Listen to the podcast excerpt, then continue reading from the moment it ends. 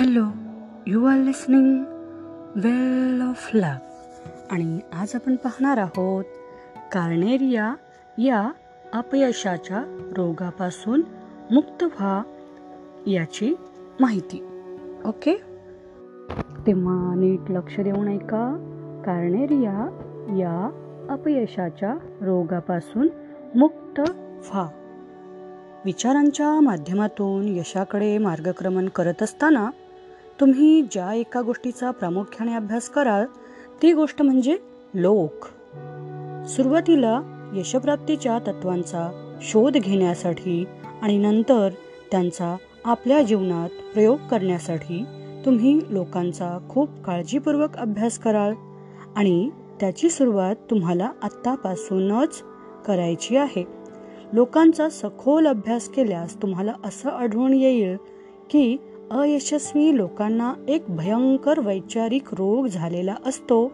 या रोगाला कार्नेरिया एक्सक्युझायटिस असं नाव देऊया. प्रत्येक अपयशी माणसामध्ये या रोगानं पुढची पायरी गाठलेली असते आणि प्रत्येक सर्वसामान्य माणसामध्ये या रोगाची काही किमान लक्षणं असतातच. एखादी व्यक्ती अधिकाधिक यश मिळवते तर दुसरी एखादी जेमतेम तग धरून असते. त्या दोघांमधील या फरकाचं मूळ कार्नेरियामध्ये आहे असं तुम्हाला दिसेल. एखादी व्यक्ती जेवढी अधिक यशस्वी असेल तेवढी ती कारण देण्यापासून लांब राहणारी असते. हे तुम्हाला दिसेल.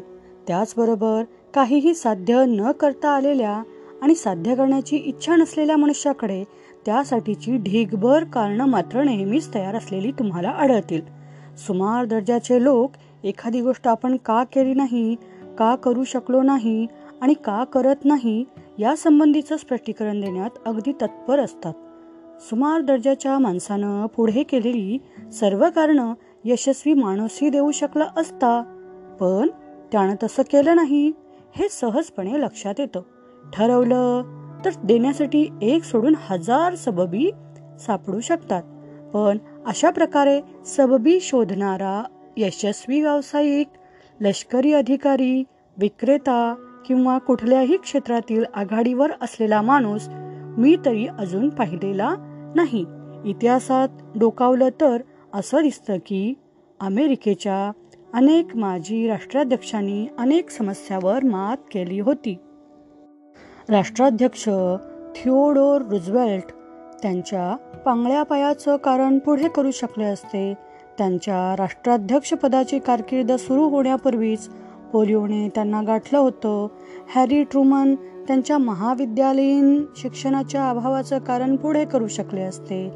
केनडीवर अपरिपक्व वयात राष्ट्राध्यक्षपदाची जबाबदारी पडली. मी राष्ट्राध्यक्ष होण्याच्या दृष्टीनं अजून खूप लहान आहे असं तेही म्हणू शकले असते. राष्ट्राध्यक्ष लिंडन जॉन्सन आणि राष्ट्राध्यक्ष आयसेनहॉवर हृदयविकाराला बळी पडले. त्यांनाही हृदयविकाराच्या झटक्यामागे लपता आले असते. थोडक्यात प्रत्येकाकडे राष्ट्राध्यक्ष न होण्यासाठी एक एक कारण होते. योग्य उपचार केले नाहीत तर इतर कुठल्याही रोगाप्रमाणे कार्नेरियाला देखील बळावतो. या रोगाच्या रुग्णाची विचार प्रक्रिया साधारणपणे अशी चालत असते. मला हे जमत नाहीये आता आपली बाजू सावरायला कोणतं कारण सांगू? प्रकृती शिक्षणाचा अभाव म्हातारपण लहान वय दुर्दैव बायको की माझ्या लहानपणीचं कौटुंबिक वातावरण? अपयशाच्या या रोगाच्या रुग्णाला एकदा का एखादं चांगलं कारण सापडलं की मग तो त्या कारणाला धरून बसतो? आपण प्रगती का करत नाही याचं स्पष्टीकरण स्वतःला तसंच इतरांना देण्यासाठी मग तो या कारणावर विसंबून राहतो. त्यानंतर प्रत्येक वेळी जेव्हा तो हे कारण वापरतो तेव्हा प्रत्येक वेळी जेव्हा तो हे कारण वापरतो तेव्हा ते त्याच्या सुप्त मनामध्ये खोलवर अधिकाधिक पक्क होत जाते. पुनरावृत्तीचं खतपाणी मिळालं तर विचार मग ते सकारात्मक असोत की नकारात्मक ते बळकट होत राहतात. सुरुवातीला कार्नेरियाच्या रुग्णाला आपण पुढे करत असलेलं कारण बहुतांशी खोटं आहे हे माहीत असतं. पण जसजसं ते कारण तो वापरत जातो तस तसं त्याला ते खरं वाटत जातं. आपल्या अपयशाचं हेच खरं कारण अशी त्याची धारणा होत जाते खात्री पटत जाते. हे सर्व पाहता विचारातून यशाकडे जाण्याच्या तुमच्या कार्यक्रमामधली पहिली गोष्ट म्हणजे कार्नेरिया या अपयशजनक रोगासाठी प्रतिबंधक लसीकरण करून घ्या. कार्नेरियाचे अनेक प्रकार आहेत. आरोग्याचा बुद्धीचा वयाचा आणि नशिबाचा. या चार सार्वत्रिक आजारापासून आपण आपला बचाव कसा करू शकतो हे आता पाहूया. कार्नेरियाचे चार सर्वसामान्य प्रकार.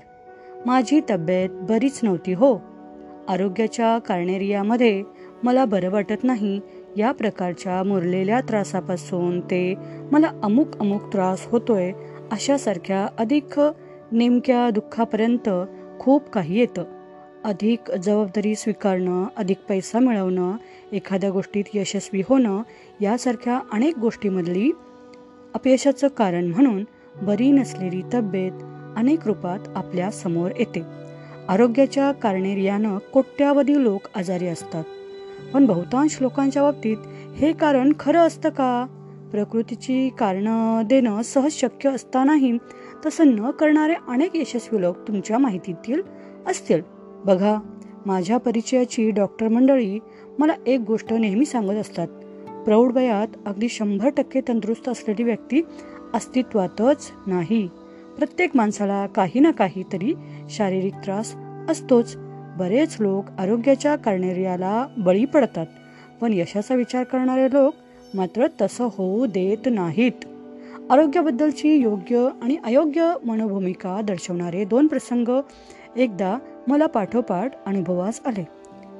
क्लिवलँड अमेरिका इथं माझं भाषण नुकतंच अडपलं होतं. एका तिशीच्या युवकानं खाजगीत बोलण्यासाठी मला काही मिनिटं वेळ मागितला. भेटल्यावर आधी त्यानं माझ्या भाषणाचं कौतुक केलं पण नंतर लगेच म्हणाला मला वाटतं तुमचे विचार माझ्यासाठी फारसे उपयोगी पडणार नाहीत. माझं हृदय जरा कमकुवत आहे. मला सावधगिरी बाळगायलाच हवी. तो पुढे म्हणाला मग आपण कसे चार वेगवेगळ्या डॉक्टरांना भेटलो पण त्यांना दुखण्याचं मूळ कारण कसं सापडलं नाही वगैरे त्यानं मला सांगितलं. आणि या बाबतीत त्यानं म काय करायला हवं याबद्दल माझं मत विचारलं. हे बघा. मी म्हणालो हृदयाच्या बाबतीत मला काही माहीत नाही पण एक सामान्य माणूस म्हणून मी तीन गोष्टी केल्या असत्या. प्रथम मी एखाद्या चांगल्या हृदयविकार तज्ज्ञाचा शोध घेतला असता आणि त्याचं निदान अंतिम मानलं असतं. तुम्ही चार डॉक्टरांना भेटला आहात आणि त्यापैकी एकालाही तुमच्या हृदयात काही विशेष दोष आढळलेला नाही. आता पाचव्या आणि शेवटच्या डॉक्टरला भेटा आणि त्याचं निदान मान्य करा. कदाचित तुमचं हृदय अगदी ठणठणीत असेल पण तुम्ही त्याबद्दल सतत काळजी करत राहाल तर नक्कीच तुम्हाला काहीतरी भयंकर दुखणं होईल. सतत दुखण्याचाच विचार करत बसलं तर सहसा खरोखरच दुखणं मागे लागतं. दुसरी गोष्ट मी सुचवेन की तुम्ही डॉक्टर शिंडलर यांचं वर्षाचे सर्व तीनशे पासष्ट दिवस कसं जगावं how to live three hundred sixty five days a year हे अत्यंत सुंदर पुस्तक वाचा. डॉक्टर शिंडलर असं म्हणतात की इस्पितळामधील प्रत्येक चारपैकी तीन खटावर ई आय आय अर्थात मनोनिर्मित आजार असलेल्या व्यक्ती असतात. इमोशनली इंड्युस्ड इलनेस जरा विचार करा. आपल्या आपल्या विचार आणि भावनावर ताबा मिळवण्यास शिकले तर आत्ता या क्षणी आजारी असलेल्या चारपैकी तीन जण बरे होऊ शकतात. तेव्हा डॉक्टर शिंडलर यांचं हे पुस्तक वाचा आणि भावनांचं व्यवस्थापन करण्याचा तुमचा स्वतःचा एक कार्यक्रम तयार करा. तिसरी गोष्ट म्हणजे मी मरेपर्यंत जगण्याचा निश्चय करीन असं बोलून अनेक वर्षापूर्वी मला मिळालेला एक मौल्यवान सल्ला मी त्याला सांगितला. मला हा सल्ला माझ्या एका तीव्र टी बीग्रस्त वकील मित्रानं दिला होता. आपल्याला अनेक पथ्य आणि बंधनं असणारं संयमित आयुष्य जगावं लागणार आहे हे या माझ्या मित्राला माहीत होतं. पण त्यामुळं त्यानं आपली वकिली सोडली नाही. कौटुंबिक जबाबदाऱ्या सोडल्या नाहीत की आयुष्याचा निखळ आनंदानं आस्वाद घेणं सोडलं नाही. आता अष्ट्याहत्तर वर्षाचं वय असलेल्या माझ्या या मित्राचं तत्वज्ञान म्हणजे मी मरेपर्यंत आयुष्य जगणार आहे जीवन व मृत्यू यांच्यात मी गल्लत करणार नाही. मी या जगात असेपर्यंत आयुष्य जगणार आहे. उगाच अर्धमेलं जीवन का जगायचं? मृत्यूच्या भयात व्यतीत केलेला प्रत्येक क्षण म्हणजे त्या क्षणात आपण मृत असल्यासारखंच आहे. मला डेट्रॉइटला जाण्यासाठी विमान पकडायचं असल्यानं ही चर्चा तिथेच थांबवणं भाग होतं. हा झाला आरोग्यविषयक मनोभूमिकेचा एक अनुभव. दुसरा अधिक आनंददायक अनुभव मला विमानात बसल्यावर मिळाला. विमानानं उड्डाण केल्यानंतर घड्याळाच्या टिकटिक या आवाजासारखा एक आवाज मला ऐकू आला. खरं तर मी जरा घाबरलोच. आवाज शेजारून आल्यासारखं वाटल्यामुळे मी माझ्या शेजारच्या माणसाकडं पाहिलं. त्या माणसानं एक मोठं स्मित केलं. आणि मला म्हणाला घाबरू नका. हा बॉम्बचा नाही तर माझ्या हृदयाचा आवाज आहे. मला अर्थातच आश्चर्य वाटलं. ते पाहून त्यानं मला त्याची कथा सांगायला सुरुवात केली. फक्त एकवीस दिवसापूर्वी त्याचं ऑपरेशन झालं होतं आणि त्याच्या हृदयात प्लॅस्टिकचा एक वॉल्व बसवण्यात आला होता. या कृत्रिम वॉल्ववर नव्या पेशींची वाढ होईपर्यंत म्हणजे काही महिनेपर्यंत ही टिकटिक अशीच चालणार होती. तो आता काय करणार असं मी विचारलं. ओ माझ्याकडे खूप योजना आहेत. मी सोटाला परत गेल्यावर मी कायद्याचा अभ्यास करायचं ठरवला आहे. नंतर मला एखादी सरकारी नोकरी मिळेल अशी मला आशा आहे. डॉक्टरांनी काही महिने मला आराम करायला सांगितलं आहे पण नंतर मी अगदी नव्यानं आयुष्य जगू शकतो. तर आरोग्याच्या तक्रारींना तोंड देण्याचे असे हे दोन प्रकार एका माणसाला शारीरिकदृष्ट्या आपलं काही बिघडलं आहे याची धड खात्री पण नव्हती पण तरीही तो चिंताग्रस्त होता. निराश होता. पराभव स्वीकारून बसला होता आणि आपल्या प्रगती न करण्याच्या कारणास इतरांकडून दुजोरा मिळवण्याच्या प्रयत्नात होता.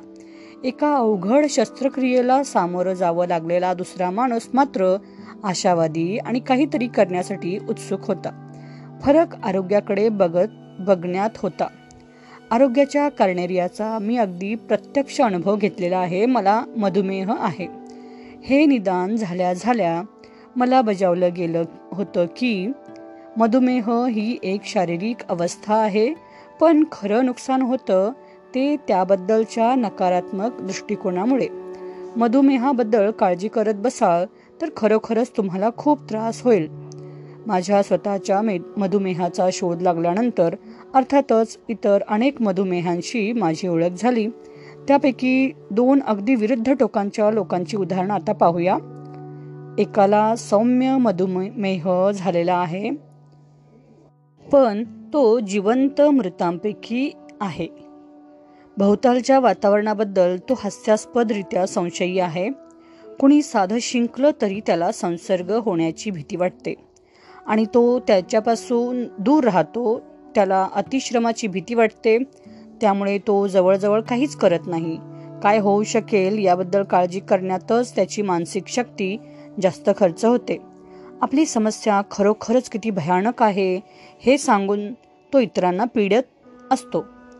या माणसाची खरी समस्या मधुमेह नाहीच मुळी.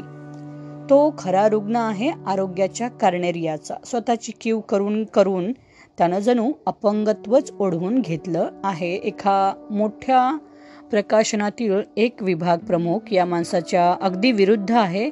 त्याचा मधुमेह अधिक तीव्र आहे. वरील माणसाच्या जवळजवळ तीस पट अधिक इन्सुलिन या विभाग प्रमुखांना घ्यावं लागतं. पण ते आजारी होऊन जगत नाहीत कामाचा आनंद घेणं आणि मजेत राहणं ही त्यांची पद्धत. एकदा ते मला म्हणाले एवढं इन्सुलिन घेणं हे त्रासदायक नक्कीच आहे.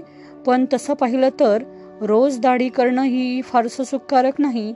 मी अंथरुणावर पडून राहण्याचा विचारच करत नाही. जेव्हा जेव्हा मी ती इंजेक्शनं घेतो तेव्हा मी ते शोधून काढणाऱ्याचं कौतुक करण्यातच मग्न असतो. महाविद्यालयात शिकवणारे एक प्रख्यात प्राध्यापक माझे मित्र आहेत. दुसऱ्या माहिद्यात ते युरोपातून घरी परतले. ते एक हात गमावून या अपंगत्वात देखील ते सदैव हसतमुख असतात. दुसऱ्याला मदत करण्यात नेहमी पुढे असतात. ते इतर धट्ट्या कट्ट्या माणसा इतकेच आशावादी आहेत. एके दिवशी त्यांच्या अपंगत्वावर त्यांची आणि माझी एक मोठी चर्चा झाली. माझा एक हातच तर गेलाय ते म्हणाले. अर्थातच एकापेक्षा दोन असलेले केव्हाही चांगले. पण माझा फक्त हात कापला गेलाय माझ्या मनाची उभारी नाही. हे किती छान! असाच अपंगत्व आलेला आणखी एक मित्र गोल्फचा उत्तम खेळाडू आहे.